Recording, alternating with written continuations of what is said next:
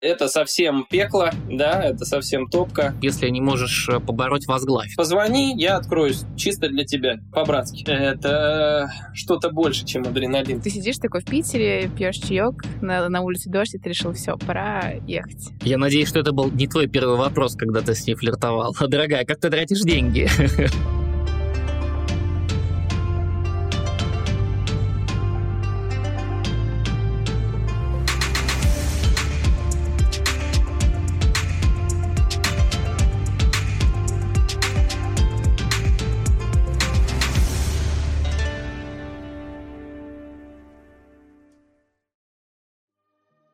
Эгегей, всем привет! Это подкаст Аказия. С вами ведущие э, Никита и ведущая Саша. Привет! Привет! Сегодня у нас необычный выпуск, потому что мы записываем а, его с гостем и будем говорить об абсолютно разных темах, а, связанных с Японией.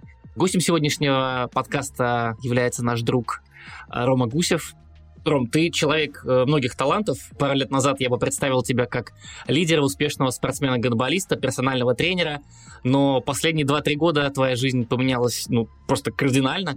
А как бы ты представил себя сейчас? Привет, ребята! Здорово, бандиты! Кто меня знает, э, многие меня теперь уже знают как Банзай Гусев, э, YouTube-блогер с YouTube-каналом, который посвящен Японии, японской жизни, японской культуре. Спасибо вам большое за такой вот интересный опыт в плане подкастов. Я первый раз в жизни записываю подкаст. Вообще хочу сказать, что это очень комфортная в плане производства вещь, что ты можешь быть немножко не выспавшимся, не бритым, не накрашенным, без трусов, но все равно люди будут воспринимать тебя достаточно серьезно. Святая правда. Ром, ну трусы лучше одень, трусы лучше одень, ты шокируешь нас. Все-таки ты находишься в другом месте, а в Японии здесь плюс 30. Жесть. Чтобы ты понимал, это минимально. И в Японии, если меньше 20 градусов тепла, да, для них это уже событие, они уже по телевизору об этом говорят как о чем-то выходящем за рамки. А такая тема с климатом только в том регионе, в котором ты проживаешь, или э, вообще везде в принципе тепло?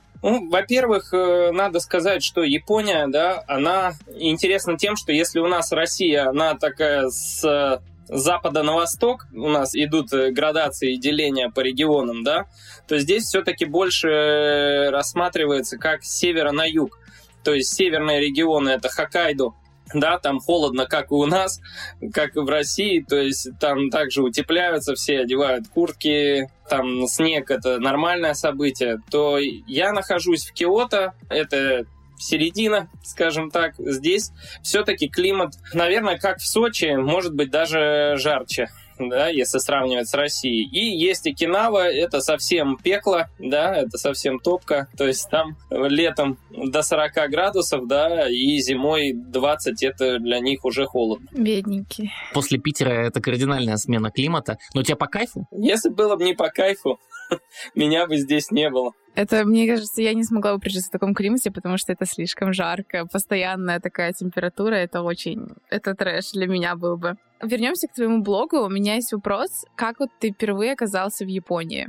Вот этот день. Ты переступил самолет, и тут ты вдруг в Японии.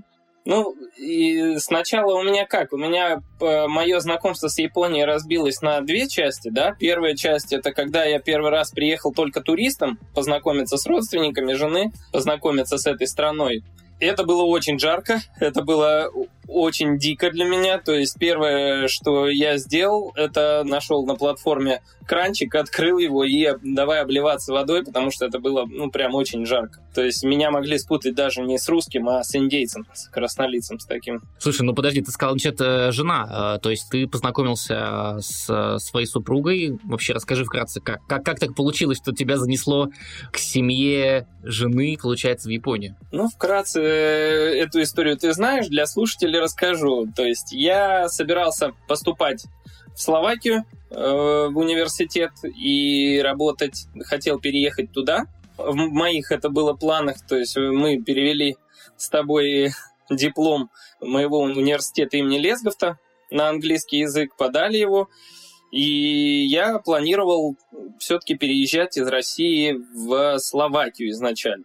То есть и в эту поездку мы познакомились в Венгрии с женой в Будапеште, когда я поехал отдыхать в купальне в горячие источники. там на, шезлонгах мы с ней познакомились все закрутилось, завертелось, и в итоге я решил сделать ее своей супругой, но а следующим этапом так получилось, что мы решили совместное наше решение с ней, что мы переедем в Японию к ней. Ну, слушай, здорово. Ну, а вообще, в принципе, э, когда ты приехал в Японию, вот первое знакомство со страной, вот это вот ощущение жаркого климата, какие твои мысли были первые? Был ли какой-то страх? Или, наоборот, жажда приключений тебя вела, и ты рассчитывал даже, что, не знаю, сценарий фильма знакомство с родителями, это прям ну, супер прикольно, как было.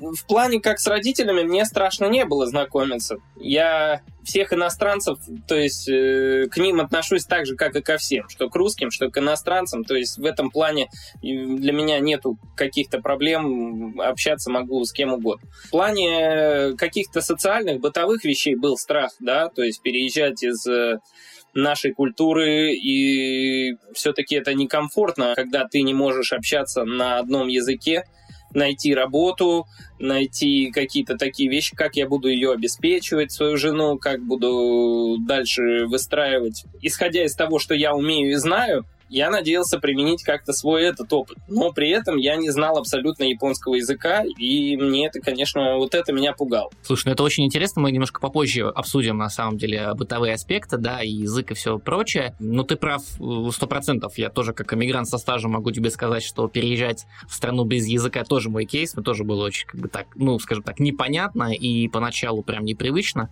Поэтому, наверное, ну, я думаю, у многих экспатов, да, схожие ощущения э, с теми, что испытали мы с тобой.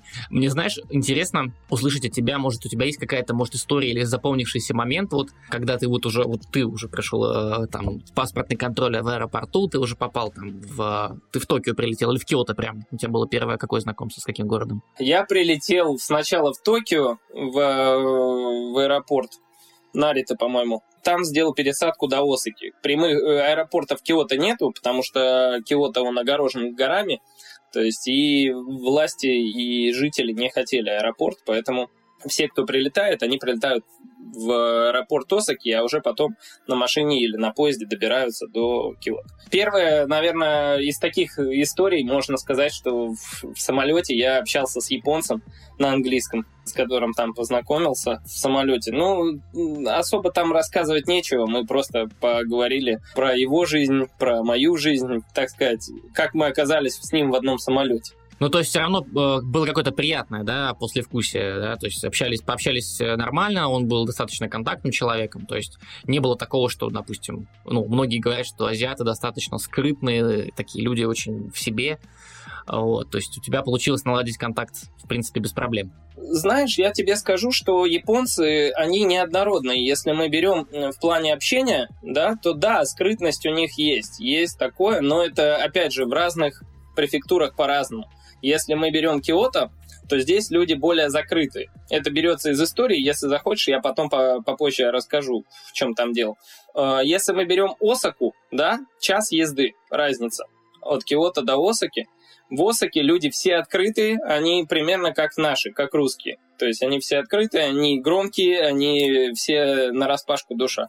То есть э, Япония очень неоднородна в плане населения. Они все разные, Э, в зависимости от региона. Слушай, ну а вот был такой какой-то момент у тебя, где ты такой, ну типа это вообще крышеснос, то есть типа, ну я, конечно, читал, там изучал, смотрел, ну прям вот ну капец, ну вот такого вообще вот я в Японии не ожидал. Было ли что-то такое у тебя? Каждый день.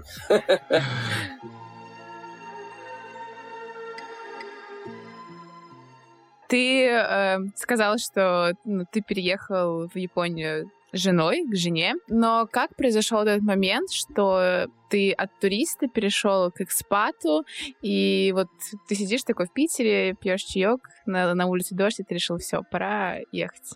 Ну, чаек для меня, наверное, это был бы слабый напиток для переезда. Чаек так стресс не залил бы мы, чтобы переехать, чтобы решиться. Ну, как сказать, я 4 года работал в фитнес-клубе тренером, да, то есть в тренажерном зале и в бассейне инструктором. Учил детей и взрослых плаванию и правильной технике работы с тренажером. Зарплата моя была, ну, под 100 тысяч я зарабатывал да, то есть проблем особо не было. Но из года в год нам положение в России становилось похуже. Может быть, не в России, может быть, только у меня в работе. Нам стали сокращать процент от э, продаж. Соответственно, моя зарплата стала падать. Ну, а я человек деятельный и уже привыкший к определенному уровню дохода, и мне хотелось э, себя реализовать. Ну, я просто подумал, что эмигрантам я смогу зарабатывать не меньше.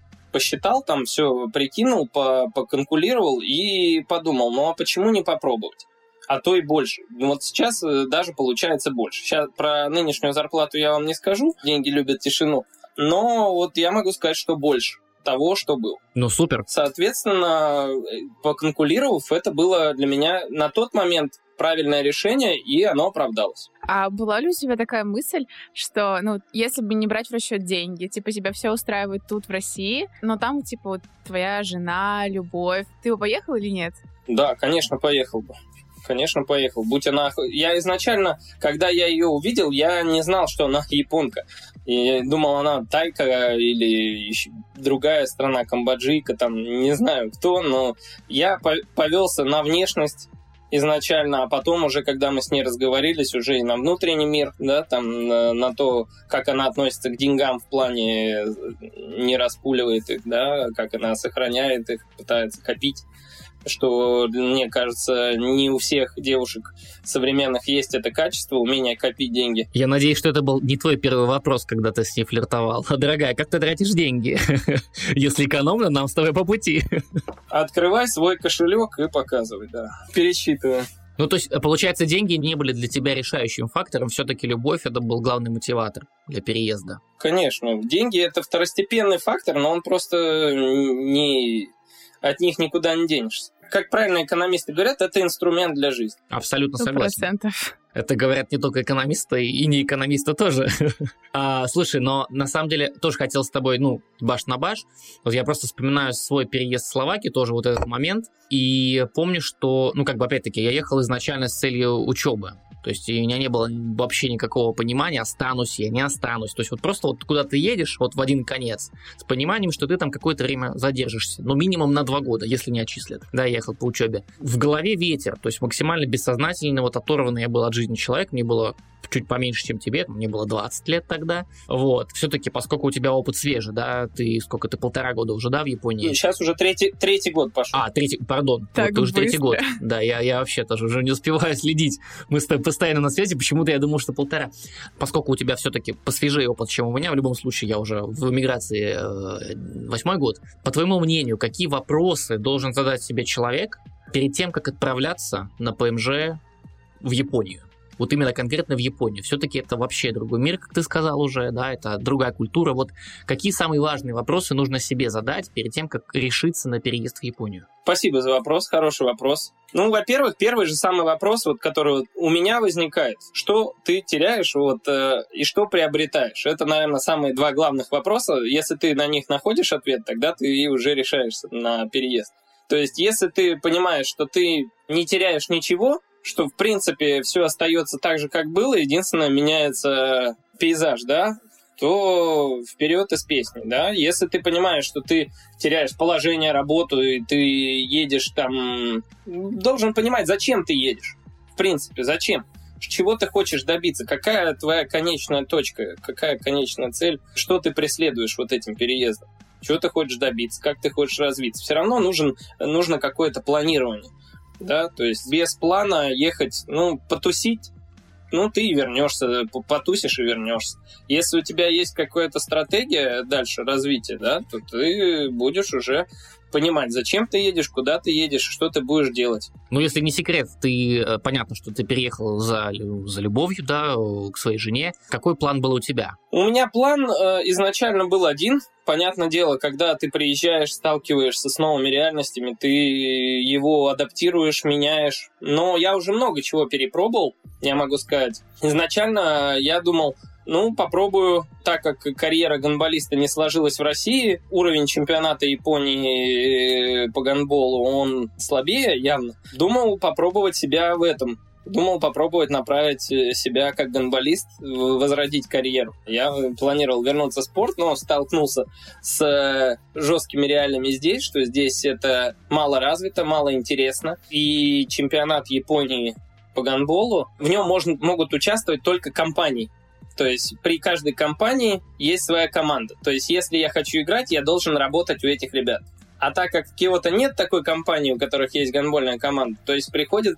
Я один раз ездил на просмотр, что ли, можно так сказать, в команду, ну там была просто открытая тренировка, я приехал просто как гостем посмотреть и попроситься, если что, можно хотя бы с ними потренироваться. Но ехать туда три часа, ну то есть ездить на тренировки невозможно.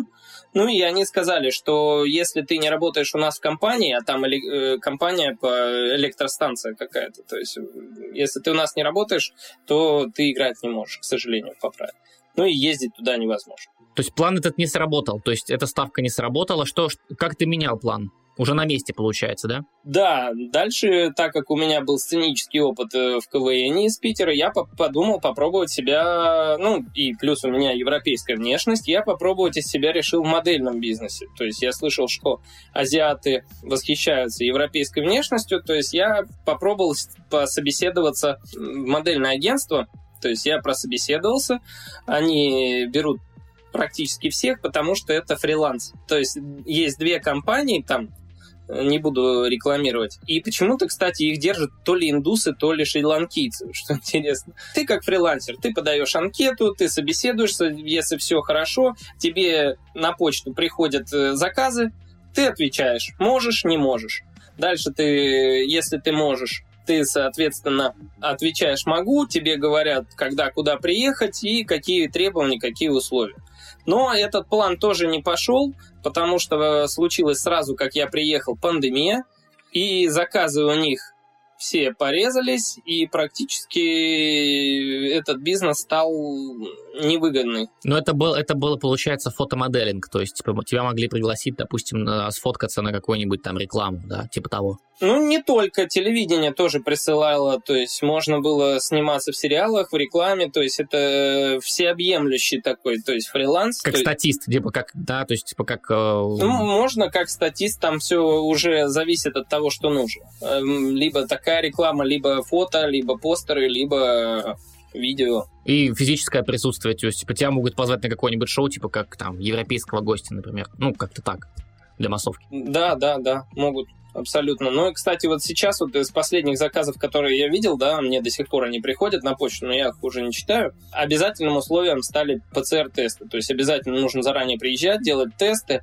а это тоже э, нереально. То есть если заказ в Токио, то ты должен за три дня до выполнения заказа приехать и сделать эти тесты. Ну а так как переезды здесь очень дорогие, соответственно, это ну, просто нереально. То есть ты просто в ноль выходишь со своим заказом из Киота. А сколько стоит переехать из, допустим, Киота в Токио? Ну вот какие способы транспорта, да, сколько стоит это? Ты говоришь дорого, ну вот какой порядок цен? Ну, порядок цен за примерно, я тебе так скажу. Шинкансен — это скоростной поезд, да, который идет из Киота в Токио.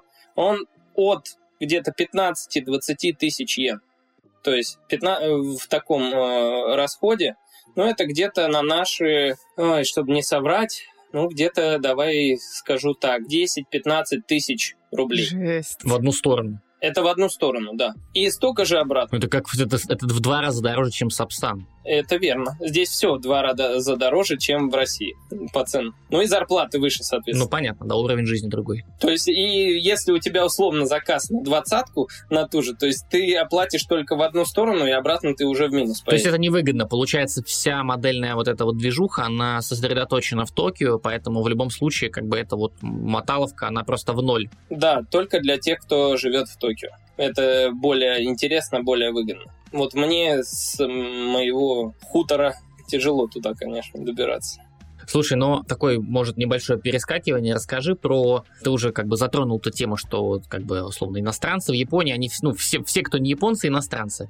Вот как относятся? Вот мы поняли, что модельный бизнес, бизнесе приветствуется, да, там какая-то приятная европейская внешность, это прикольно, это востребовано. А расскажи, в принципе, как вот, ну, на бытовом уровне общаются люди с иностранцами. Есть ли какой-то, не знаю, какая-то дистанция невидимая? Допустим, как в семье вы общаетесь, насколько, в принципе, ну, понятно, три года, наверное, вы уже, вы уже, вы уже родня и в десна, но все-таки вот твой опыт расскажи. Ну, сразу успокою всех, э, что здесь бритоголовых японцев не бегают с битами, да, то есть иностранцев тут не гоняют, не японские скинхеды. Здесь достаточно очень толерантно относятся к иностранцам, да, то есть очень уважительно и даже с интересом во многом. Простые люди э, достаточно приветливы, и я вот могу привести такой пример, что если брать наших иммигрантов, да, когда я работал в России еще по молодости официантом, да, мы, мы работали с таджиками, с узбеками в ресторане кавказской кухни. Там все-таки отношение было такое, как, ну, такое рабское, да, использование труда, что ли, рабское отношение, ну, я думаю, вы поняли. А здесь я этого не почувствовал вообще. К иностранцам нет такого, что смотрят свысока на них, да, или как-то, что мы люди второго, там, третьего сорта. Это отношение я чувствую в плане больше законодательно. То есть у японцев есть семейные книги, то есть это э, как фамильное древо, да, и это официальный документ. Вот сейчас встает вопрос, я его изучаю глубоко, что вот такие, как у меня, смешанные браки, да, что возникают проблемы с...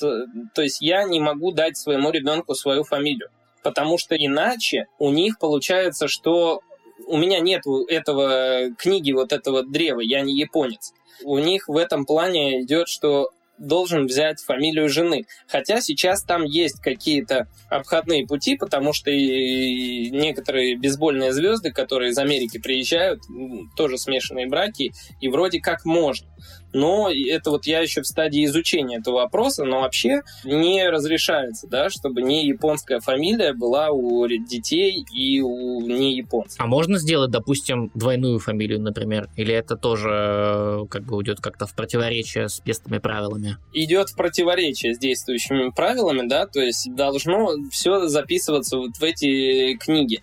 У них даже по правилам как? Если дочь выходит замуж за члена другой семьи, берет его фамилию, она выписывается из книги ее семьи и переходит в книгу семьи мужа. У них очень вот это правило жесткое вот э, в плане этих книг. То есть я всю систему до конца вам не объясню. Идеально это нужно почитать подольше, скажем так, чтобы подготовиться, да, если вам будет интересно, конечно, я подниму этот вопрос, может быть, в следующем каком-нибудь подкасте. Да, я думаю, это заслуживает вообще отдельного э, какого-то подкаста, как традиция и какая-то семейственность в Японии, потому что то, что ты рассказываешь, мне, во-первых, очень интересно, потому что такого я нигде не слышал. То есть то, что у нас ведется, ну, там, знаешь, какие-нибудь там родословные книги, э, что-то подобное, это все-таки дело добровольное. На законодательном уровне всем вообще абсолютно наплевать. Вот. А здесь, я так понимаю, этому уделяется особое внимание. Да, то есть здесь по суду, вот как у нас, ты там не сможешь э, поприкалываться, да, там и переназвать себя в Илона Маска, там, или как он своего ребенка там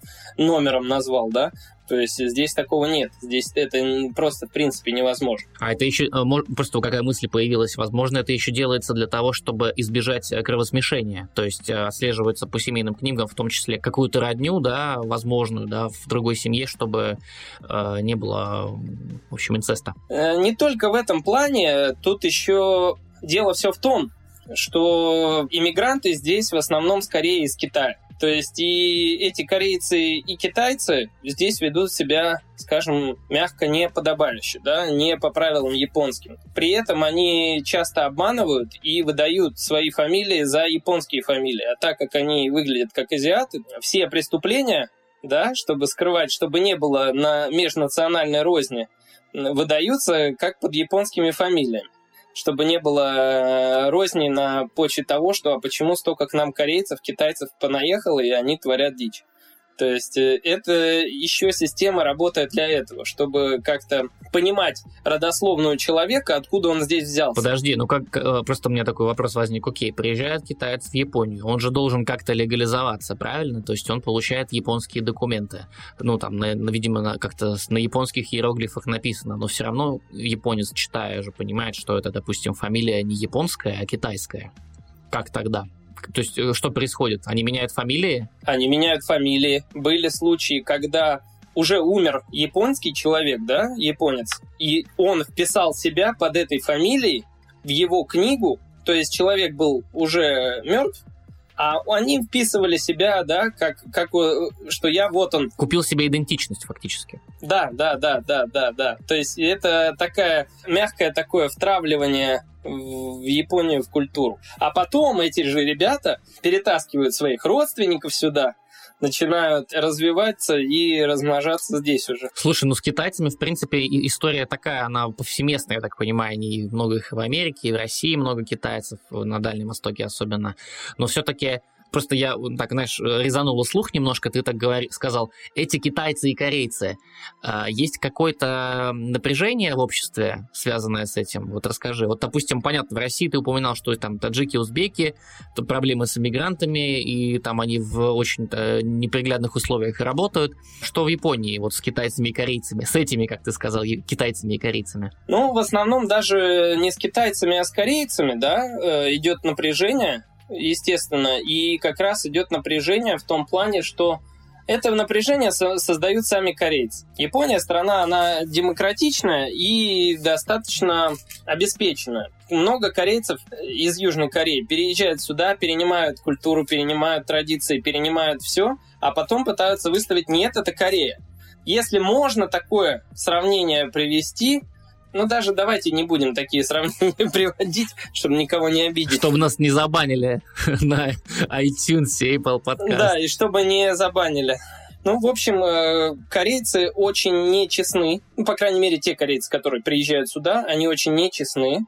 Они кричат о своих правах, хотя они этих прав, просто даже говоря, недостойны. То есть они нарушают всяческие правила. Ты говоришь про культурную экспроприацию, то есть они пытаются присвоить корейской культуре то, что было создано в Японии, да, и говорят, что как бы это на самом деле корейское, а не японское. То есть мы привезли, а не вы создали. Да, что Сакура это наше, японский море наш, то есть все наше, понимаешь? Вот это у них, у них какие-то фантомные боли по этому поводу, постоянно перевирание игра цифр.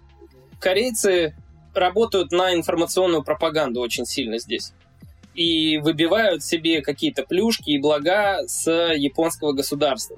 А японцы, они такие более тихие, спокойные, да, то есть они стараются все конфликты погасить. То есть если у нас, ну, сразу бы иммигранту в табло бы дали, да, если бы он сказал, ах, вы, Россия, русские все уроды, там, козлы или еще что-то в таком духе, да, то японцы нет. Они стараются конфликты сглаживать. Если там иммигранты приезжают и пытаются давить какие-то свои, выбивать плюшки, права, они считают так, лучше им дать, пускай лишь бы успокоились дети. Ну, это очень похоже на европейскую ситуацию с иммиграцией. Я, на самом деле, не очень хочу погружаться в политику. Понятно, у нас много других интересных вопросов.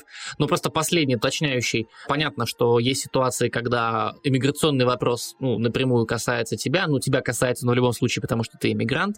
Насколько тебя касается вот эта вот корейско-китайская история э, лично? Или это как бы в принципе какой-то вот информационный фон, который вот идет везде или там в тех источниках, которые ты изучаешь, и просто вот как бы это так одно из мнений, касающееся эмиграции оттуда? Ну, меня это мало касается. Касается оно в каком только плане, что из-за их действий, да, из-за вот э, не хороших вот этих иммигрантов, да, про русских, по крайней мере, здесь большое сообщество, но никто себя как бы так вот не проявляет, да, негативно. Их негативные действия влияют на всех иммигрантов. Правила становятся жестче, стараются э, ситуацию больше к порядку приводить и минимизировать, как говорится, риски, то есть меньше запускать иммигрантов. Понятно. Мы сейчас много говорили про все законодательства и легальность и нелегальность. Интересно про то, как получить визу, ВНЖ в Японии, насколько это сложный, долгий процесс, или это не, не суперсложная вещь? Это сложная вещь, потому что японцы очень щепетильно к этому относятся в плане статус беженца выдается людям, кто пытается по статусу беженца сюда переехать, очень ограниченному количеству лиц, вплоть до десятка максимум.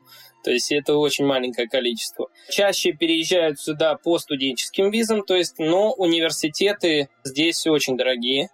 Ну, примерно в два раза дороже, чем наши. Кто-то переезжает сюда как я по браку, да, получаю брачную визу, и, в принципе, это самый, я считаю, наверное, самый простой способ, как сюда можно, наверное, попасть, да. Муторно, конечно, с документами, но в течение года, в принципе, можно все это сделать. Года? Много. То есть, получается, ты приезжаешь, год еще легализуешься, ну, все документы там подаешь, собираешь, получаешь разрешение, то есть, ну, ты уже можешь быть на территории страны, или ты это делаешь за пределами Японии? Ну, за пределами Японии нужен пакет документов, да, то есть э, нужно, чтобы твоя супруга или супруг взяла здесь необходимые справки для консульства. Самое сложное было, наверное, это собрать все эти документы в одно, свадебное, да, пойти сделать перевод их на японский язык, переслать их в Японию, оттуда дождаться ответа, получить документ, пойти с ним в консульство, и после этого получаешь визу и едешь уже в Японию. Получаешь карточку. Получается, что, в принципе, те правила, которые ты описываешь, они очень э, схожи с теми правилами, которые существуют для въезда и в западные страны, типа э, Великобритании, США, ну, то, что я получал визы, например, это просто тонна геморроя. То есть количество анкет, которые ты заполняешь, и документов, которые предоставляешь. Кстати, штатовская виза попроще, чем, чем даже виза в Великобританию. Вот. Но я помню, когда мы просто еще с супругой думали о свадебном путешествии, то есть выбирали между Японией и Штатами. Мы тогда выбрали Штаты. Ну, получилось так, что это было там по деньгам выгоднее, там по перелетам и так далее. Но просто мы тоже разрабатывали вопрос, туристическая виза в Японию. Тут отчетливо помню, что помимо там платежа, который ты должен там, ну, заплатить типа за, за получение визы, нужно было предоставить детальный подневный план того, куда ты собираешься ехать в Японию. То есть, допустим, куда ты прилетаешь, что день первый, прилет, где ты размещаешься, что ты собираешься делать. То есть просто по, ну, как бы по дневной план своего путешествия по Японии, и вот предоставляя это, как бы тебе дадут визу. То есть это как обязательная часть пакета документов. Но это я говорю про туристическую визу, да, чтобы мы понимали, мы не говорим про какую-то легализацию там на, на долгое время, как у тебя.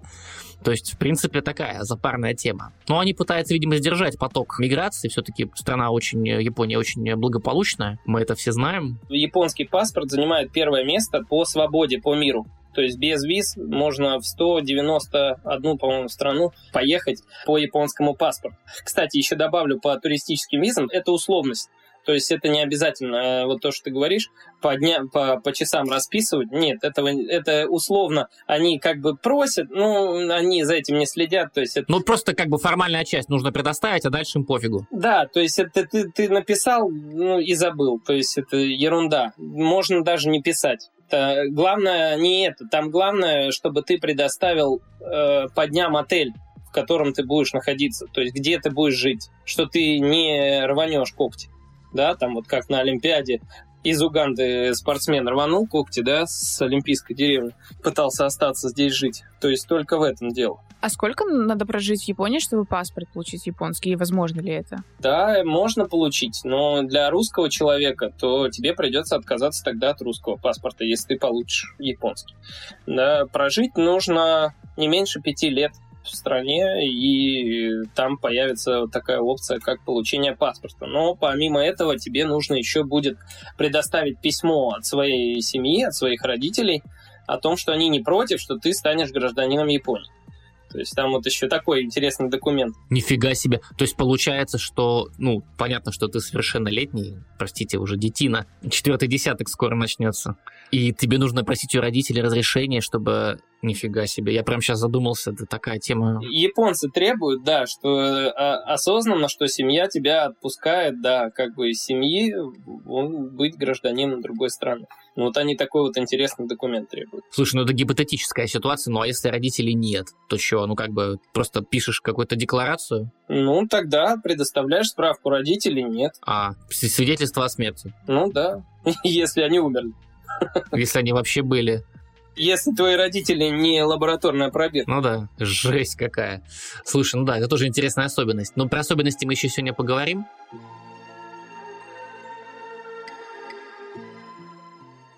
Большинство знает про твой YouTube-канал. Of course, мы все подписаны, и вы тоже обязательно наши подписчики подписывайтесь. Мы, естественно, в описании подкаста оставим ссылочку на блог. Да, но чем ты занимаешься еще в Японии? Помимо блога своего YouTube? Ну, сейчас э, трудно заниматься чем-то, когда у тебя две работы YouTube-блог. Но я стараюсь совмещать YouTube-блог с, э, с развлечениями, скажем так, да, с какими-то. То есть все мои выпуски, они информативные и такие челленджевые, некоторые из них. То есть я на себе как бы испытываю, пробую какие-то вещи, которые либо не пробовал, либо здесь вот хотелось бы попробовать. Ну, то есть я на себе пробую и что-то узнаю для себя новое. Там, например, э, снокеринг или вот параглайдинг я впервые попробовал здесь, в Японии. Я до этого никогда этим не занимался. Э, также вот у меня планируется, я хочу съездить в город Нара. Кстати, этот, ну, этот город интересен тем, что по его территории свободно гуляют олени. То есть их никто не контролирует, они гуляют по улицам. Это единственный такой город. Вот. И я очень хочу посетить в нем музей землетрясений да, то есть все мы все знаем, что в Японии есть сейсмически активная зона, да, постоянно трясет, и они создали вот такой музей, в котором ты можешь на себе ощутить каждый уровень землетрясений по баллам, да, то есть ты садишься в комнату, они построили как э, такую комнатку, и тебя начинает трясти, то есть там столы, как знаешь, как э, в японской татами, столы, книжные полки, все, и ты вот сидишь в этой комнате, тебя трясет, и можешь на себе попробовать от одного там до 10, по-моему, баллов, как ощутить на себе. Офигеть, это прикольно. А как ты находишь эти места? Ты сам их находишь? Конечно, да. То есть, ну, где-то жену спрашиваю, что-то она знает. По Инстаграму очень часто тоже э, перед тем, как поехать в какую-то новую префектуру, изучаешь территорию, куда собираешься э, делать вылазку, ищешь какие-то, ну, вот именно нетривиальные, нетипичные места, которых ты нигде не можешь найти, в принципе. А таких в Японии очень много, потому что все-таки Япония это страна высоких технологий, и вот что мне здесь нравится, они из любой ерунды могут сделать прибыльный бизнес. Они могут сделать прям интересный челлендж, интересный ивент. В Японии, если вы знаете, есть такой парк Нагашима. Он в одно время был в книге рекордов Гиннесса по высоте роллер-костер. То есть это американская горка. То есть он там 100 метров в высоту. Вау. Офигеть. Это очень высоко. Это очень стрёмно. Ты не сказал, я уже, честно говоря, так это а, представил. Я выпуск про него не записывал, но я там был один раз. Подъем вот в эту горку, в самую высшую точку, идет ровно минуту. Потому что я, я посчитал по секундам, ровно минуту идет подъем. Он кажется тебе вечностью. Я с закрытыми глазами поднимался туда, потому что это очень страшно. Это реально как будто самолет без крыши. Фу, жесть. Ты поднимаешься, притом тапочки тебя просят снять, потому что они могут слететь, там все из карманов вытащил. Ты сидишь там э, жарко, только потому что ты уже э, очень близко у солнца находишься, да? То есть ты поднимаешься на эту высоту, смотришь вниз, там просто муравьи одни. Там очень все мелко. Я не хотел смотреть, я поднимался закрытыми глазами. Когда мы полетели вниз с этой горы, я думал, что я смогу закричать. И этого я сделать не смог. В глазах желтый свет — когда вот космонавты, если видели, да, взлетают в космос, у них вот так вот все дребезжит, кожа на лице, да, глаза у тебя так же, ты пытаешься кричать, но как вот в страшном сне, ты этого сделать не можешь. У тебя перехватывает так дыхание и все, ты не можешь ни звука издать даже ты летишь с огромной скоростью вниз. Адреналин зашкаливает просто, наверное. Это что-то больше, чем адреналин. Я не знаю, как это. Кошмар. Ну, это круто, на самом деле, потому что, ну, я даже вспоминаю, помнишь, когда мы с тобой в Париж ездили, лет 10 назад это было как раз, или 8. Короче, не суть. Мы когда ездили в э, парк Астерикс, помнишь, тоже там были горки крутые, да там тоже... Ну, э, то, что ты описываешь, это вообще даже в сравнении не идет, потому что я помню, тоже тот ужас, с которым, с которым мы с тобой на, на, на первых местах ехали вниз, э, там как, высота была меньше 100 метров 100%, но как бы это было уже офигительно стрёмно. То, что ты описываешь, это прям вообще, я сейчас прям мурашками покрылся. Парк Астерикс и Обеликс — это как каруселька на детской площадке по сравнению с Нагашимом, знаешь? Это ни в какое сравнение не идет. Вообще ни в какое. Это что-то за гранью немного. Слушай, но хотел бы, э, мы еще поговорим немножко чуть позже, если позволишь, про развлечения. Мы э, хотел затронуть вопрос все-таки работы. Ты, то есть ты работаешь в семейном бизнесе, да? То есть у супруги, у семьи бизнес, ты там задействован, это я правильно понимаю, да? То есть это основное, основное твое занятие. У меня две работы, да. Основная работа – это в семейной компании по переработке камней. Я в ней как разнорабочий, плюс э, вожу бульдозер, толкаю камушки. У меня вот что, что возникло в голове, когда мы заговорили про работу, по крайней мере, во всех фильмах, каких-то документальных, во многих статьях, когда э, речь идет про трудовую этику, про работу, пишется, что ну, в Японии все очень жестко, то есть э, сильная очень иерархичность, в принципе, в обществе, она как бы влияет и на то, как люди работают и, соответственно, перерабатывают. То есть, например, в какой-нибудь корпорации, если начальник задерживается на работе, то подчиненные тоже задерживаются на работе, потому что не принято уходить раньше, чем начальник. Вот, ну, это как бы пример такой, может быть, обособленный токийский. Э, расскажи мне, вот, в принципе, э, насколько различается трудовая этика вот в разных регионах Японии, различается ли, или, в принципе, вот этот пример, который я привел, такой вот, ну, такой офисный, он, в принципе, вот валиден для всех регионов э, Японии. Вот с чем ты столкнулся, как ты, как ты это видишь? Ну, смотри, конечно, все по-разному. Раньше, да, раньше было такое, что японцы работали прям дофига. Сейчас я бы сказал, что в России люди работают намного больше, чем в Японии. То есть у нас это более тяжелее все проходит. Да, в Токио сейчас остались эти офисные традиции, офисные работники также ходят. Но они, кстати, ходят не только потому, что, ну, начальник, да, там просит. То есть они карьеристы, они хотят быть рядом с начальником. Плюс э, еще какой момент. То есть э, некоторые офисные работники так изменяют своим женам. Они говорят, что они задерживаются с начальником на работе, от этого еще тоже статистика добивается. То есть они говорят, что они задерживаются с боссом на работе, и так как это уже как общепринятый факт, они могут э, пойти налево. Это тоже интересный момент. Ну, конечно, если такое, что, да, начальник там зовет, и корпоративная этика, все пошли э, добывать себе повышение, к примеру. Попить пивка с боссом, да, обычно здесь как это в ресторане тут нормальным, да, считается что в Токио. И, соответственно, провести с ним вечер. Если мы, да, если мы берем э, мою деятельность, да, то есть я такого вообще не почувствовал. Никаких проблем. Прихожу там в 8 часов утра, до обед у нас в час дня, с 12 до часу, и потом еще 5 часов работаешь. В принципе, если работать только на этой работе, в 5 часов вечера ты уже свободен, у тебя целый вечер делай, что хочешь. Отдыхай, расслабляйся да, если бы не вторая там работа моя. Но это все зависит, да, от компании, от работы. Ну, то есть нельзя равнять всех под одну гребенку, да, то есть очень все индивидуально, но... Если мы, допустим, на остров Окинава поедем, да, то есть это курортный вот такой остров, солнечный, да, то есть там можно вообще столкнуться с тем, что некоторые кафе или там, ну да, кафешки, ресторанчики, они вообще могут я видел надпись, мне жена переводила о том, что позвони, я откроюсь чисто для тебя, типа по-братски. То есть вот так, да. То есть, Все для клиента. Есть и такие вещи, да. То есть они не особо напрягаются. На островах там вообще у них растаманская такая жизнь расслабленная. То есть они вот прям какой серферский дух на Окинаве все, в общем, расслабленные и не парятся. Да, они не парятся, у них там полная расслабуха. То есть они на, живут рядом с океаном, что им напрягаться, туристы всегда приезжают. Ну, сейчас вот только в ковидное время им посложнее, а так вообще лафа. Расскажи немножко, раз ты затронул про язык, говоришь, жена переводит тебе какие-то вещи. Как у тебя с японским? На базовом уровне хорошо. Ну, что такое базовый уровень? Я слышал, что есть вообще три э, системы письменности да, в Японии.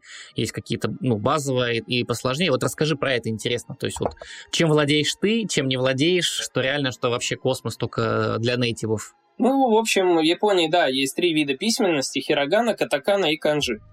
То есть я освоил первые две за месяц или два где-то так. Так Хирогану быстро. и катакану я выучил за два месяца там не сложно, там иероглиф, да, один, он э, как слог наш идет, и систему понять несложно. То есть оба эти хирогану и катакану, да, эти слоги, они просто пишутся по-разному. То есть хироганой пишутся японские слова, а катаканой американские и английские слова пишутся, иностранные. То есть они используют ее так. Хирогана это раньше считалось мужским языком, а катакана женским языком. Сейчас его используют вот как для обозначения при письменности иностранных слов. А разговорный он а, тоже как-то подразделяется? Или вот есть условно деловой и бытовой? Там немножко даже сложнее. Разговорный, он а, вообще меняется в зависимости от региона. То есть, условно говоря, люди с Хоккайдо могут не понимать до конца там полностью людей с Окинавы, потому что у них разные диалекты. Это если сравнивать как русский и сербский или русский или украинский языки, да? То есть Подожди, вот... ты говоришь про прям разные языки. Да, это славянская группа языков, но это разные языки. Но это как Германия. Такая система, как Германия, что диалекты разные, они в разных частях Германии, в разных землях они как бы, ну, не очень хорошо Они не понимают, понимают друг друга. Ну, то есть можно, ну, как бы, типа Хохдойч, там, который уравнивает. Да. Основное понимают, да. Ну, бывают такие ситуации, не, не всегда. В основном, конечно, этим грешат более пожилые люди, потому что у них более жесткие диалекты, более древние слова они используют. Все-таки сейчас интернет развитие, сейчас все равно оно больше под э, столицу подстраивается, скажем так, под их под их сленги, под их язык. Хотя все равно какие-то слова, да, они, они могут там меняться. Но они все равно понимают. Они все равно как-то понимают, да, то есть это для них не сложно. Ну, то есть кто хочет, тот поймет, получается. Да, а вот я не договорил там про третью письменность канжи. Это иероглифы, они уже более сложные, то есть один иероглиф обозначает целое слово. И при соединении вот этих разных иероглифов они меняют комбинации вот этих слов. То есть там намного все сложнее, их 5000, и ни один японец не знает полностью свой язык до конца. Ну, как, в принципе, и мы. Они не знают полностью все 5000. Они могут изучать это всю жизнь. То есть, получается, любой японец, даже если он рожден в Японии и с детства говорил по-японски, то реально его уровень читаю, пишу со словарем, да? Потому что письменность сложная как мне сказала жена, что если ты не читаешь книги в Японии, то ты, твой уровень, соответственно, языка и словарного запаса, он намного ниже и хуже. Открою тебе тайну, это не только к японскому относится. Ну, в Японии это применительно еще и вот э, к написанию канжи. То есть и они могут просто не знать, как, как... У них же э, каждый иероглиф, он в строгой последовательности пишется. То есть каждая палочка имеет свой порядковый номер. То есть 1, 2, 3, 4, 5, 6, 7, 8, 9. И, и они не могут там один нарисовать, а потом нарисовать там 5, 7, э, это считается не, некорректным, неправильным. То есть э, это очень важно. И они поэтому не знают полностью, э, как ну, им нужно постоянно освежать в памяти, как правильно написание этих иероглифов. Справедливо. Ну, а вот все-таки вернемся к тебе. Что, вот с твоим знанием японского, там, с пониманием вот этих двух систем письменности, с твоим уровнем разговорного языка, что можешь ты, расскажи? То есть, что с этим языком можно делать? Ну, на моем, на базовом уровне я могу сходить в магазин, что-нибудь спросить, попросить, какой-то товар что-то могу. спросить, спросить, где туалет в ресторане могу, да, там какие-то такие мелочи, да.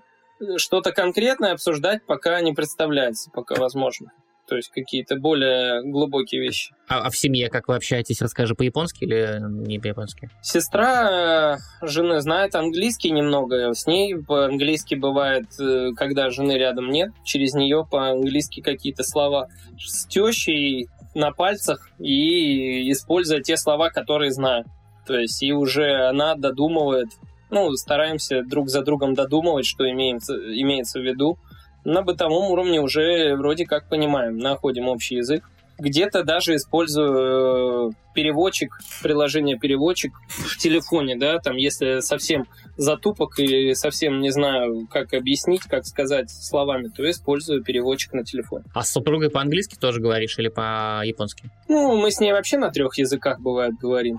То есть э, мы предложения, бывает, строим на русском, английском и японском. Это может быть нормально, мы понимаемся друг друга абсолютно. Ну, круто. Но это вообще, на самом деле, челлендж. Я восхищаюсь людьми, которые умудряются быть счастливыми и понимать друг друга в смешанных браках, ну, в, в иностранных, смешанных, я имею в виду, разноязычных, да, разнокультурных, потому что по мне так это прям очень трудно. Как ты это оцениваешь? Это все зависит от человека. То есть, э, если человек, во-первых, твой, во-вторых, если вы думаете, ну, у вас общие интересы, у вас общие ценности – то вы быстрее начнете понимать друг друга, потому что думаете в одном направлении. Но еще я это еще связываю с тем, что русские и японские языки, они тем интересны, что они заставляют немножечко подумать на, на фантазию, скажем так, где-то. То есть, и когда мы что-то говорим, мы можем в недосказанности все равно друг друга понять. То же самое и в японском языке, да, то есть они могут в недосказанности понять друг друга. И, соответственно, мы как-то так понимаем друг друга в недосказанности или там додумываем друг за другом, а что имел в виду. Но уже с годами эта привычка становится все быстрее, и от того, что уже есть опыт предыдущих лет, и ты уже там на типовых ситуациях уже понимаешь, а, он уже думает так, или она уже думает так, и она сказала это, значит, уже сто процентов об этом. То есть э, в этом плане такая вер- невербальная телепатия, да, идет. Записано, Ром, спасибо огромное. Супер, класс. Спасибо, что дослушали этот выпуск до конца. Надеюсь, вы получили удовольствие. Если вам нравится наше творчество, пожалуйста, поставьте этому выпуску звезды в Apple Podcasts и не забудьте подписаться. Там же оставьте свой комментарий. Если вы слушаете наши выпуски на других стриминговых платформах, оставляйте комментарии в наших социальных сетях. У нас есть телеграм-канал о бизнесе, стартапах и инвестициях из Азии Asian Tech, а также телеграм-канал Аказия Official, где мы публикуем анонсы наших выпусков и общаемся с вами, наши дорогие подписчики. Обняли, приподняли. Пока.